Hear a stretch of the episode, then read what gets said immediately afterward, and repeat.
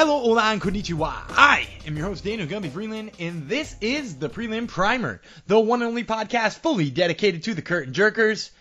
I, of course, am talking about those fighting on the prelims of upcoming UFC fight cards. This weekend is the card you've all been waiting for. UFC 264, Conor McGregor, Dustin Poirier 3. It is going to be an absolutely crazy main event, and there are so many good fights on this card, especially the pay-per-view card. But as you know, we will not be breaking down those fights because they are on the pay-per-view portion of the card and not the prelims, which is what we really care about here at the Prelim Primer. Now, for those of you who might be new to the show and asking yourself, why? Why are we so focused on the prelims when there is Conor McGregor versus Dustin Poirier, when there's, you know, Wonder Boy versus Gilbert Burns, where there's Sean O'Malley's fighting and Tai Tuivasa versus Greg Hardy? Why, why are we focused on the prelims? The answer is really simple. The answer is that we know you guys know all of those names I just rattled off, and Yana Kunitskaya and Irene Aldana but you probably don't know a lot of these names on the prelims. So that's what we're here to do. We're here to help you out, whether you're gambling, playing daily fantasy sports, or hey, maybe you just want to win that pick'em contest that you entered. And speaking of pick'em contest, I would be remiss if I did not mention that this episode of the Prelim Primer is brought to you by Fanatics MMA, the most comprehensive MMA pick app that exists today. They've got fighter bios, records, odds, all right in the palm of your hand while you're making your picks. They've got so many cool features. I ain't got time to tell you about them all right now, although I will a little bit later on in the show.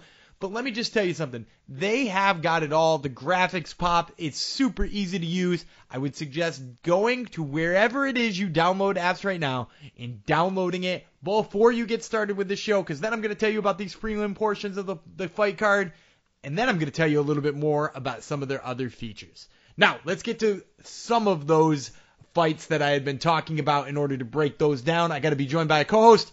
Joining me today from the Fix Fights podcast with Kurt and Ben, Kurt Chase Patrick. Kurt, thanks for joining me. Always a pleasure, man. I'm happy to do it. All right, guys, and as you know, we start each and every round by putting five minutes on the clock. And we're going to start this round by talking about the fight we all want to see, which is Ryan Hall versus Ilia Topuria. Hall 4 0 in the UFC. His last win came over Darren Elkins. Of course, that was in July of 2019, so it has been two years since we've seen him. Topuria, meanwhile, has fought much more recent. He's 2 0 in the UFC. He last beat Damon Jackson with a vicious knockout back in December. So here's my question to you to kick this one off. I, I think Ilia Topuria comes out with tons of pressure. That's kind of his style. If he does that, Ryan Hall has a tendency just to fall to his back and, and invite a grappling match. Do you think Topuria is actually going to engage him in that ground match? This is such a hard fight to break down. I think I think as all Ryan Hall fights are, and I don't mean to dodge your question, but it's so hard to say, right? Because like you said, Topuria is a a dude, he's dynamite on the feet. He's very dynamic. But a lot of these guys are are sort of afraid to open up because Ryan Hall does just the, the weirdest stuff, right? He'll fall to his back. He'll roll for Imanari rolls. He'll jump guard. Um, I don't think that Topuria will engage him on the ground willingly, but again, Ryan Hall, Ryan, so Ryan Hall is not like your, your generic, like, all right, I'm going to shoot a double, press you against the fence, take you down, right? He, he just throws such weird, weird stuff out. So it's, it's honestly really, really hard to answer, man. Yeah, I think it's hard to answer too. I, I will say I've seen a couple of interviews with Topuria out there saying he thinks he could start this fight in 50-50 and win it. And that to me is a good luck with that. Yeah, that's a red flag right there, right? Like because like I don't believe you're right. The position was basically named for Ryan Hall. He's got a school named 50-50 Jiu-Jitsu for Christ's sake. So like I, don't think that that's the right approach for him. I mean, like if he can avoid the ground, I, I do like his striking here. Although I do also think Ryan Hall's striking is super underrated too. Like he looked good in that that Darren Elkins fight. He even had him wobbly once or twice. Um, so like if this does go to the ground, I actually think I favor Ryan Hall. I, I think he he has the attacks to get to where he needs to. But you're right. It, it's that question. Like, is Topuria going to engage enough in it? Is Ryan Hall's jumping guard going to actually work? Is he going to disengage? It is a, such a, so many question marks following this fight. It is a huge question mark as far as a result. I, just don't know how I think this is going to go. I do, uh, like I said, I, am going to favor Topuria on the feet. I'm going to favor Ryan Hall on the mat. But then I guess just is the question for you, who do you got in this one if you do have to make a pick, and how do you got him winning it? I mean, correct me if I'm wrong, very quick though. I believe Ilia Topuria is a black belt. Yes, absolutely. Yep. Right. Yep. Um, Ryan Hall is kind of like an enigma, right? Like, dude, he he won the Ultimate Fighter in what, like 2015, I want to say, and he's only had three fights since then. So you, it's like you don't really have that much to go off, but you kind of know what he's gonna do. I'm going with Ryan Hall, man. I just think that, you know, if you fight a wrestler or fight a grappler, they're mostly coming in, like I said, with double, single legs, trying to press you against the fence. Maybe they'll pull guard. But I think Ryan Hall just has so many ways to get the fight to the mat. I think it's going to be scary for him on the feet when it's there. But if Ryan Hall's throwing different things, and and, and Topuria is not liking what he's seeing, it could it could really lower Topuria's output. I'm going with Ryan Hall by second round rear naked choke. I think he throws an Imanari roll. I think he he enters an entanglement, scrambles on top, gets to his back, and finishes him. I'm going Ryan Hall, man. I'm gonna go with Ryan Hall too, and and I, you know what? A couple of things finally swayed me because I've been back and forth about eight times on this. I think yes, I believe in his grappling, and like you said, all the different ways he gets it to the mat. But I'll also say this: I, I think the growth we've seen in him as a striker from fight to fight, and there has been large gaps. But largely, I think he's been working on shoring up those holes that we, we largely expect from him on the feet. So I think he does make it difficult enough for Topuria that he has to get in close and that one of those takedowns work. So yeah, I'm gonna take him. I'm gonna say he wins by submission too. I'm not gonna get as fancy and call which submission, but I'm gonna say he gets it done. I'll give him third round. I'm gonna say Topuria survives until then. And that's going to bring us to another absolutely bonkers fight to call, and that is Niko Price versus Michel Pereira. Price is 1 1 and 1 in his last three. He beat James Vick, lost to Vicente Luque, and of course Drew Cowboy Cerrone last time out. Pereira, meanwhile, after having kind of a rough start to his career, won back to back wins over Zelim Imadaev and Khaos Williams. So, man, dude, I guess my the only question I'm just going to ask is how quickly do you expect this to get wild, and how wild do you expect this to get? I expect it to get wild very quickly and I expect it to get very wild. I think Michel Pereira, especially against Khaos Thompson, Khaos Thompson, Khaos Williams, um, I thought he showed a more measured approach. But I mean, I think Khaos also kind of played into it that as well. I don't think Niko Price has that gear, uh, you know, in in his set, right? I think he is just always about chaos and I think Michel Pereira is going to welcome that. This fight is going to be absolute fucking bonkers. Yeah, and I think you're right there. Is I think Niko Price is more willing to embrace the chaos than chaos was. Um, ironically Absolutely. enough, and and it's yeah. and it's going to be worse for Michel Pereira, I think, because like you said, I think. Pereira, despite the fact that he loves to do like backflips off the cage and like the weirdest shit you've ever seen, I actually think a more technical approach favors him in a lot of different fights, including that Khaos Williams one. So getting lured into what he probably shouldn't hear against Niko Price, I think is actually probably worse for him. So, ah, man, it's going to be crazy. It's going to be wild. But if you've got to wager a prediction, who do you see winning this one, and how do you see him winning it? I'm gonna go Niko Price. I I, I do like his skill set. Again, he he's very wild, but he does a lot of things good. Um, I kind of like his gas tank a little bit better too than Pereira's. I'm going Niko Price. I'm going to say by decision because I think they're both pretty damn tough. But if if there's a finish either way within the distance, I would not be surprised. But yeah, Niko Price by decision. I'm going to take Niko Price too. I'm actually going to say he gets the stoppage here, but I, I, will say what you said just a moment ago was perfect. His durability is ridiculous, and I think ultimately that could be a big piece of this fight because you're right. Pereira uh, moves around a ton. He he tires himself out. There, there's so many things there to question, and he he for sure gassed out about against Tristan Connolly. So. If Niko draws him into that type of fight, I could see Niko getting a late stoppage here by TKO. And that's going to do it for the end of our first round. We're going to take a quick break. We'll be right back with round number two. All right, guys. Well, I mentioned at the top of the show that I was going to tell you about some of the other features of Fanatics MMA that make the app just so great. My personal favorite is the scoring system. The scoring system it's so much better than just wins and losses. Although they do show you wins and losses too, but it's so much more than that. They've actually got a scoring system that's built in that shows you how you're doing against the Vegas odds. That's right, how you're doing against the Vegas odds, which really is like a fighter IQ score because if you just go wins and losses, you got a win percentage. Not all of those wins are created equal. You pick a big underdog to win, you deserve to be rewarded for that. And that's what the Fanatics MMA system does. And let me tell you something, they've got other cool bonuses built right into it that give you more points or more dollars, if you want to call them dollars, dollars for making sure that you pick the right method of the fight too. So check out all those really cool features when you download Fanatics MMA, wherever it is you download apps.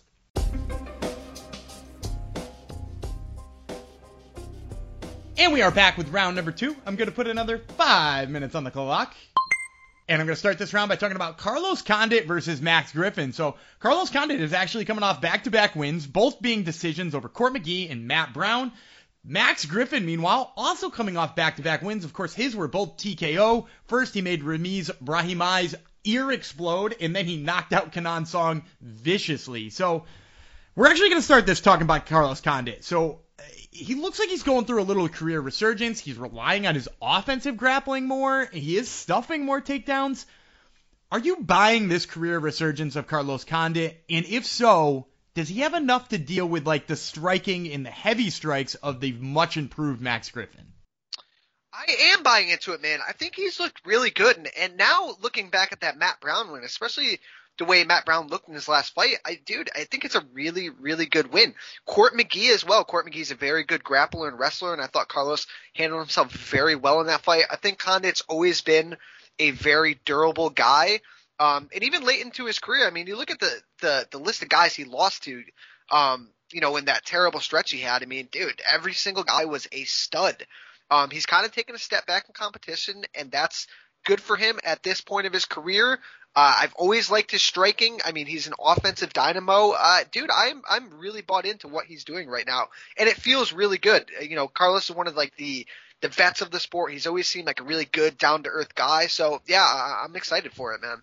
Yeah, I, I think he's looked really good too. Um, and, and like I said, I, I think fixing those gaps we thought he had in his takedown defense, as well as embracing. I mean, like he offensively wrestled Matt Brown up pretty good, yeah. and, and, Matt Brown, you know, not not a you know the a big power wrestler like we think of some guys in this division, but like he has serviceable grappling. So for Condit to have done that to him is pretty impressive. Now, I guess the bigger question is is that you know Matt Brown and Court McGee, you know, both kind of wrestler guys. Eh, now we're eh, well, I guess Matt Brown's got the hands too. Now we're looking at Max Griffin, a guy who's gone out and deaded a couple of guys in a row. What do you think about Carlos Condit against a guy like that? I mean, dude, Carlos. Here's the thing: Carlos Condit has fought it all. He's fought strikers. He's fought grapplers. He's fought every, you know, everybody in his career. And Max Griffin, like like you said before, he went through a rough patch, but he's looked really good in his last two fights, and I think he's actually getting better with age. But I just think Condit is the craftier fighter. Um, he's seen it all. He knows how to dig, how to negate, um, you know, different styles. He's been hit with the hardest punches before, and like you said, his offensive wrestling has looked a lot better. And I think he will lean on it in this fight, especially if he gets hurt or if or he's not liking what's going on the feet. I think he can time a takedown and bank some some time on top. So it sounds like you're leaning to Carlos Condit by decision. Is that the official pick here? I am leaning towards Carlos Condit, but I'm going to go Carlos Condit by rear naked choke late. I think he's going to be able to bank some time on top. I think he's going to be able to tire uh, Max Griffin out a bit. I think he gets a takedown in the third round, works his way to his back, and finishes him with rear naked choke. All right, and I'm going to differ with you on this one. I am going to go with Max Griffin. I, I, just think the the power of Max Griffin and, and what we've seen from him out of just pure strength level I think in the last two fights, I've been really impressed by him. So I'm going to say he keeps this standing long enough and he wins a decision because I think both of these two guys, just kind of warriors who are hard to get out yeah. of there. But I'm, I definitely think this one could go either way. And that brings us to our next fight, which is Trevin Giles versus Dricus Du Plessis. Giles on a three-fight winning streak. He beat James Krause, Bevon Lewis, and Roman Dolidze. That last fight was in March. Dricus Du Plessis won his UFC debut over Markus Perez. That was in October, and he knocked him out hard. So here's my question for you. Du Plessis, a guy who's got amazing counter striking. I'm really impressed with, with his counter, especially the counter left hand. What would you say is the best approach for Giles here to sort of avoid that, but also get his own offense going? So Giles works pretty well behind the jab. He's very accurate.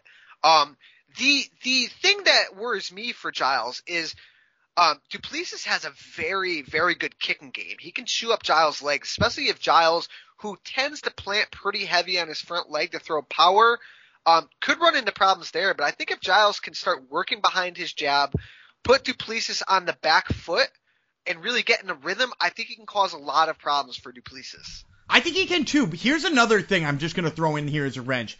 Trevin Giles is a guy who, despite the fact that sometimes he's having a lot of success on the feet, and maybe even he's fighting a guy with a good uh, grappling game, sometimes shoots a takedown.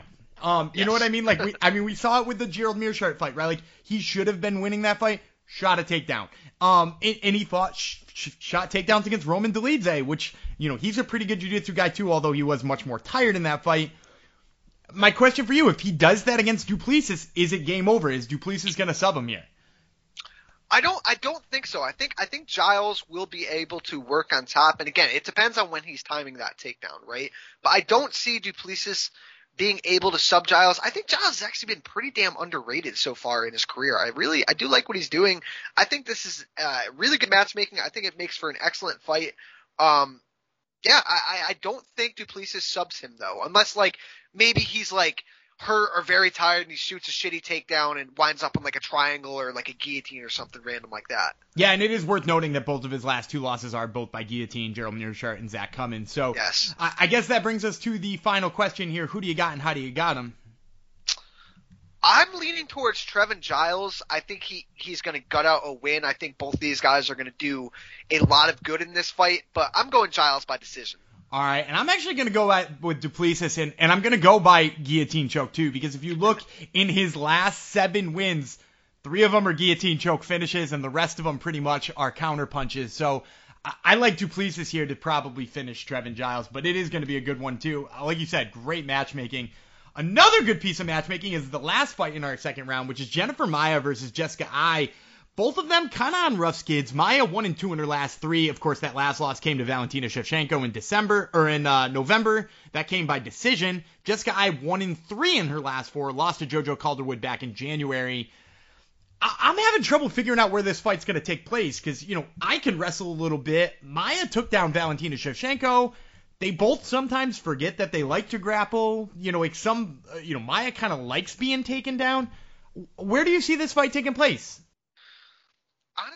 I, yeah, I'm with you, man. This fight could could take place all over the place, right? Um, and Jessica Eye is a is a good grappler herself. You know, I think Maia is, is has a solid frame for the division. Um, dude, this one, this is a, I, I, this is a good bit of matchmaking as well. It's kind of hard to get a read on, but yeah, I think it could take place all over. I think, I think both could get takedowns. I think both could have success on the feet. Um, who do I think would initiate the ground game first? I would go with Maia though.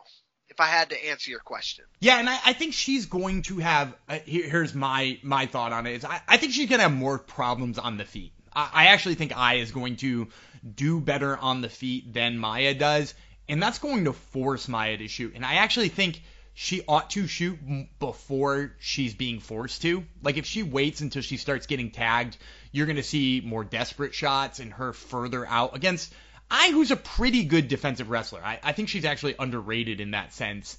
Um, you know, she stuffed Miesha Tate way back when at 135 pounds a bunch of times. So I, I think if if Maia waits that long, I think she's gonna be in trouble. If she shoots earlier and maybe even surprises Eye early on, I think that's the the key to victory here. I just don't know that necessarily that she's going to do it. So we are unfortunately at the end of this time for this round, though. So who do you got in this one? How do you got him? Here's another question too. Do they both make weight? Um, I I am gonna go with Jennifer Maia by decision. Like I said, I think I think she will mix it up a little bit more.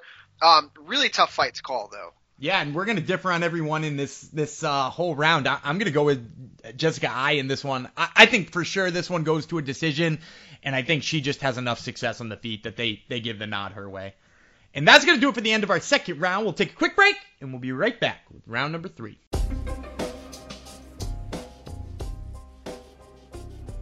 All right, guys, just one more feature of the Fanatics MMA app that I really wanted to tell you about before we get started with round three, and that's the group function. Really cool thing about Fanatics of MMA is they allow you to get a group of friends all right into one pick'em section. And the really cool thing about that is not only are you just able to see your friends' picks fight to fight and see how they're doing as the fights are happening, but you can also chat with them. You know, hey, maybe Twitter bogs you down a little bit too much. Maybe you got that one friend who doesn't have an iPhone and their their text messages come through all weird because they got an Android.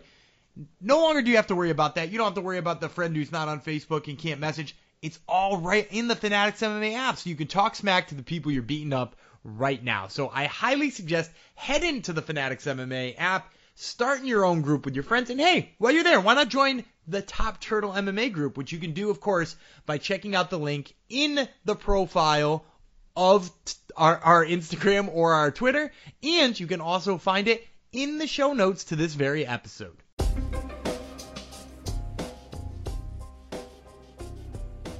And we are back with round number three. I'm going to put another five minutes on the clock. And we're going to start this round by talking about Omari Akhmedov versus Brad Tavares. Akhmedov actually 4 and 1 in his last 5, which is kind of a sleeper record there. The only loss was to Chris Weidman. He rebounded after that loss with a submission win over Tom Breese. That was in January. Brad Tavares, meanwhile, 1 and 2 in his last 3. It was two losses in a row to Edmen Shahbazyan and Israel Adesanya. Of course, those a little while ago, but then he did get the win this year against Shoeface. Uh, and, and, that was obviously a pretty big win for him because not only did he deal with the grappling of Shoeface, he dealt with the wrestling of him. So my question is, is in this fight, do you expect him to be able to stay on his feet enough against Akhmedov to be able to win it? So when we saw Akhmedov fight Chris Weidman, his gas tank got sapped pretty quickly, right? Um, Tavares has always been a guy that that has good takedown defense. But the the thing that worries me about Tavares is sometimes, especially when he's fighting, you know, the upper tier of fighters, he gets very like complacent on the feet where he doesn't throw a lot. Um, so I, am leaning kind of like in the middle ground there. Like, is Tavares going to throw enough to keep Akhmedov off of him? And is he going to be able to keep it on the feet long enough to start sapping that gas tank? Um, I'm leaning towards no. I'm leaning towards Akhmedov being able to take him down, and that's just because Tavares a has had a, an extremely long UFC career. I mean, he made his debut all the way back in like 2010. He's fought the best of the best, and I just think he's kind of on the downside of his career. Where Akhmedov, sans the Chris Weidman fight, has been very impressive in the UFC. So I think Akhmedov is going to be able to get takedowns and uh, control as long as he can. It's also crazy that Brad Tavares is only 33 years old. That's wild. Um, I mean, this is this is a good bit of match matchmaking again. Yeah, I, I think so too, and I kind of agree with you here. I, I think Brad Tavares is on the downswing, and I just think ultimately the problem here is going to be he doesn't defend enough takedowns. So I, am going to take Akhmedov. I, I think decision is probably the safe bet here. Is that what you're going with too? Yeah, I'm going with Akhmedov by decision. Um, I'm not completely ruling out a, a tired Akhmedov maybe getting pushed towards the end of the fight, but He's probably going to bank enough time in the first two rounds. I think Tavares might make it close in the third, but yeah, I'm, I'm going Akhmedov as well. I agree 100%. And that brings us to our next fight, which is a weird one. Zhalgas Zhumagulov versus Jerome Rivera. Zhumagulov 0-2 in the UFC, losses to Raulian Paiva and Amir Albazi, both of those by decision. Jerome Rivera, meanwhile, is 0-3 in the UFC. He lost Tyson Nam by KO, the little Figueiredo brother by decision, and Ode Osborne by knockout as well. They're a combined 0 5 in the UFC. I gotta imagine both of them are fighting for their jobs. In those five losses, was there something you saw in one of these two fighters that gives you at least a little confidence in this one? Yeah, so I actually thought Zhumagulov beat Paiva. Um, Zhumagulov is a very, very well rounded. I think he's a good grappler. Um, he's got fast hands. He, he can counter well. Jerome Rivera is fun though. He, he's a good volume striker. Uh, he's got great kicks. I think this fight could be wild at times. I just think the great equalizer is going to be Zhumagulov's ability to get Rivera on the ground. Rivera doesn't have the best takedown defense, or honestly the best striking defense either. Um, I just think he's a more well-rounded fighter. I, I think you're right in this. I, I think Zhumagulov, if he decides to go to that, will have a good time with it. Like I, I think he, his offensive wrestling will play. My worry is that he won't use it Um, because I, I think that's kind of been my my issue with him all along is that sometimes he looks a little tentative to use what he uses. And Rivera, if he comes out aggressive like he did against Figueiredo in the third round, because he actually beat Deiveson Figueiredo, not Deiveson Figueiredo, the other one, Francisco Figueiredo, in that third round. He took it on all three judges' scorecards. I think if he comes out with that kind of aggression, with that desperation, which I think you sort of have to have, I think he's gonna put Zhumagulov on the back leg enough that like it's going to make him take sloppier shots or it's going to make him you know fall into a firefight with him and, and I think that favors Rivera. I'm just curious if he's going to do it enough to win here. So it, it's a weird fight. It's a tough fight to call, but it sounds like you're leaning Zhumagulov. Do you think he gets it done with the hands, or do you think he wins this by decision? I think he gets it done by decision. I think he is going to lean on his wrestling a bit. I think on the feet there could be some wild exchanges. But uh, yeah, I just think he's going to be leaning on his wrestling more to try. Because again, Rivera is a very active striker. I think to to nullify that and slow him down, he's going to have to lean on his wrestling, and I think he wins by decision. All right, and I'm actually going to go with with Jerome Rivera in this one. While while I like Zhumagulov, he is only three of twelve or three of eleven on his takedown attempts in the UFC. And yeah, Jerome Rivera is maybe not as good as Paiva or Albazi, but I'm gonna say he keeps it on the feet enough to win a decision here. And that brings us to our last fight, which is Alen Amedovski versus Yaozong Hu. Amedovski 0-2 in the UFC with losses to Krzysztof Jotko and John Phillips, the latter of which he got knocked out in 14 seconds. That was all the way back in September of 2019, so almost two full years ago. His opponent, Yaozong Hu, 0-2 in the UFC with losses to Cyril Asker at heavyweight and Rashad Coulter at light heavyweight. The later of the two of those was in November of 2018, so moving in on three years. So again, another rough batch of records here, and guys probably fighting for their career, also with big layoffs, so that makes it even crazier. Let's start here. Hu is coming down in weight class for a second time. He fought at heavyweight, light heavyweight. Now he's fighting at 185. What are your thoughts on him moving down again? Well, I, I, you know, researching this, I saw some video of him hitting pads. I thought he looked pretty good. Again, like, you know, obviously the pad is not going to hit back, right? But at least body wise, he looked pretty good. He looked lean. Um, but, but yeah, I mean, he's, he's, 0-2 in the UFC. He he fought at heavyweight and then he fought at light heavyweight. He also hasn't fought in in three years. It it's kind of hard to tell, but at least what I saw from the training footage, I, he looks pretty good. Yeah, and if we go back to their last fights, and, and I think that's all you can do when you're breaking down a fight like this, is Amedovski throws kind of recklessly. Everything kind of feels a little bit overly mechanical. Um, but like he throws a lot and he throws really hard. And then when we're looking at Hu in those fights, like you said, he might look better on the pads now, but he looked a little little rough on the feet. Didn't look like he had too much, but he did do a really good job of holding Rashad Coulter uh, up against the cage. He's very strong, which is interesting because that was strong at light heavyweight, and now if he's at middleweight and you're saying he looks better, man, it, it's hard to like you know, gauge how to pick a fight where you haven't seen either guy in almost two years and one of the guys in three years. You haven't seen a win for either of them, and I think I saw neither of them have won in the last four years. Man, it's crazy. Uh, but I'm gonna, you know, let's let's call it right here. Who do you got? How do you got him? So I am gonna go with uh, Hu Yaozong. Did I say that right? I think you um, nailed it. I just I think he's a little bit more well rounded. Uh, haven't seen a lot on the ground from Amedovski. And like you said, he's very wild on the feet. Everything is looping. Um, I'm going to go Zong by stoppage. I, I don't know. Well, let's go first round. I haven't picked a first round stoppage yet. But again, another fight. Both guys are going to be desperate for a win. We haven't seen either of them anytime recently, so could be a firefight. It, it, I have no idea. I'm going Zong first round knockout. I'm actually gonna go with Yaozong too, and I think he gets a knockout here as well. Uh, and maybe I might say TKO. I, I think he might get the ground and pound because yeah, when, right. when I saw him put Rashad Coulter against the cage, I was like, you know, I was getting ready to watch film on a guy who I assumed was terrible at three and two and zero oh and two in the UFC. And I was like, oh, this dude can actually, he can grapple a little bit and he's strong a little bit. And then when you told me he looked good on pads and he, he's looking fit and like, I'm having a little bit more faith in him. And, and you know, like if you're three and two in your career and they're only installing you as a, a plus 120 underdog, they've got to Right. have pretty lowly opinions of your opponent. I. So I, I think, hey, maybe the upset is here. Maybe his first UFC win is here. I'm gonna go Hu as well. Um, and like I said, I'll say TKO. I, I'll give him to the second round. I'm not gonna take him in the first. Um, and that's gonna do it for the end of our third round. It is a crazy set of prelims. It is a crazy main card, and of course, all headlined by Conor McGregor versus Dustin Poirier. So you're gonna want to tune in this weekend, and hopefully, in the time you've spent listening to us, you learned a little something about the prelims. I once again want to thank my co-host. You can, of course, find him on the Fix Fights podcast with Kurt and Ben, and on Twitter at KCPKO. Kurt Chase Patrick. Kurt, thanks so much for joining me. It's always a pleasure, man. Can't wait to do it again.